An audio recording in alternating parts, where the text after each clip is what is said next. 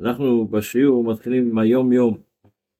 הרבי כותב היום ביום יום שמעלתו של המשיח שיהיה עניו, עניו, שיהיה בתכלית הגדלות למרות שהוא משיח יהיה בתכלית הגדלות שלו, למה? כי הוא הרי ילמד, ילמד תורה עם האבות, עם משה רבינו, בכל זאת יהיה בתכלית הענווה והביטול ללמוד גם עם אנשים פשוטים. כתוב על דוד המלך, שממנו בא משיח, דוד בן, משיח בן דוד אנחנו מדברים עכשיו, אז הוא יהיה כזה שדוד המלך עצמו אומר בתפילה, אנחנו מכירים את זה, היום לא אמרנו את זה בתפילה, אבל בדרך כלל אומרים בתפילה, תפילה לדוד, עתה השם אוזניך אליי, כי אני ואביון אני, שאמרה נפשי כחסיד אני. זאת אומרת, דוד המלך מרגיש את עצמו, מצד אחד הוא גדול, הגיע לדרגות הכי הגבוהות. עם כל זה, הוא מחזיק, מחזיק את עצמו, למרות שהוא מלך, הוא עדיין עניו, ומרגיש את עצמו שמותר לו וצריך ללמוד תורה וללמד תורה, אפילו אנשים פשוטים. בספר המצוות לומדים היום את המשך העניין של אה, קשר בין אה, זכר ונקבה, אז יש כמה מצוות שלומדים היום. א', את המצוות השל"ו, שזה מה שהתורה מזהירה אותנו שאסור לבן אדם לקיים יחסים עם הבת שלו. יש לא עלינו כאלה גם כנראה. וערוות בתך לא תגלה. ויש פה פלפול שלם שהרמב"ם מדבר עליו היום, שלמרות שברוב איסורי אלווים יש, התורה כותבת את העונש, במקרה הזה התורה, לומדים את העונש מגזרה שווה, ובגלל שהתורה זה לא דבר כל כך, התורה דיברה, עשתה, לא רצה לעשות ממנו עניין גדול, לכן צריך ללמוד את זה בגזרה שווה. אחרי זה לומדים גם את המצווה השל"ה, שזה המצווה שאסור, שגם לא רק על הבת שלך אסור לך לקיים את היחסים, גם עם, עם הבת של הבת. ערוות בת בתך לא תגלה ערוותך היא, ערוותן כי ערוותך היא הנה. ואחרי זה יש את המצווה השל"ז, שאסור, בדרך כלל כתוב שאסור להוסיף אישה, אישה נוספת לבן אדם נשוי, אז האישה הנוספת שאתה מכניס לבית, היא בעצם, צרתה.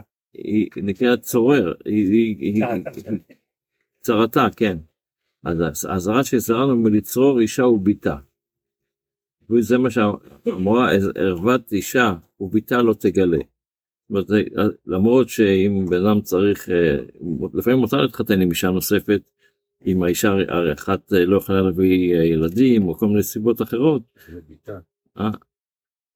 כן, אבל בכל אופן, יש, יש, היא יכולה להביא ילד אחד, היא לא יכולה להביא יותר ילדים. יש לפעמים, היום לא עושים את זה כי, אבל בעיקרון. גרשון, וכן רבן גרשון. טוב, אנחנו לא נתפלפל למה עכשיו, אין לנו הרבה זמן. אז, אז אסור לנו, אבל אישה וביתה אסור להתחתן ביחד. וגם לומדים את המצווה השל"ח, שזה הזמן של ישראל ליצור אישה ובת בנה. לא רק אישה וביתה, אפילו הנכדה שלה, בת בנה. כמו שכתוב בתורה, את בת ואת בת אה, בנה אסור גם כן. אחרי זה לומדים את המצווה האחרונה שלומדים היום זה השל"ט, אז אסור שהזרה של זם ליצור אישה ובת ביתה. כמו שאנחנו מדברים על בת בנה, גם בת ביתה. זה הדברים שלומדים היום בספר המצוות. בתפילה אנחנו בקטע של התפילה של האי רצון השני איך שהסברנו שזה בעצם האי רצון של רבי יהודה הנשיא וקצת נתנו לזה בשיעורים הקודמים הסברנו כמה דברים בנושא הזה אז אחרי שהגענו לבקשה תצילנו היום ובכל יום מעזי פנים ומעזות פנים אנחנו ממשיכים בבקשה מאדם רע מחבר רע ומשכן רע. מה זה חבר רע? רגע אז יש אדם רע אדם רע, אז הסברנו באי רצון הקודם גם כן, יש אדם, כשאומרים אדם רע או חבר רע או שכן רע או פגע רע, זה לא אומר שהאדם עצמו הוא רע. יכול להיות רע לעצמך, כמו שהמשל שנתנו אז, כמו שפארק, פארק זה דבר טוב. אבל כשיש אדם שיש לו אלרגיה לעצים, אז הפארק זה הדבר הכי הגרוע בשבילו. בשבילו זה רע. רע לעצמו. לאדם, לאדם ש...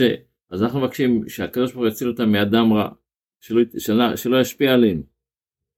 אותו דבר, על עצמו לא על זה. כן. ומחבר הזה, איך כתוב, אל תתחבר לרשע. יכול להיות שאותו אדם, הוא יכול להיות אדם טוב, אבל בשבילך, ההשפעה שלו היא מאוד רעה. אז זה נקרא חבר רע. ומשכן רע, אנחנו מכירים את, ה, את האמרה שאומרת, אוי לרשע ולא אוי לשכנו. יש לפעמים, זה לא, הוא לא משפיע עליך כלום, אבל עצם זה שהוא גר בסביבה שלך, אז אתה, צריך, אתה יכול להיפגע ממנו, אפילו בלי שתרצה. אז זה הש, השכן רע.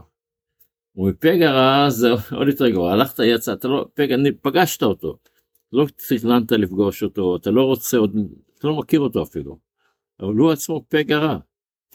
אז גם מזה אנחנו רוצים, מבקשים שהקדוש ברוך הוא יעזור לנו שלא ניפגע.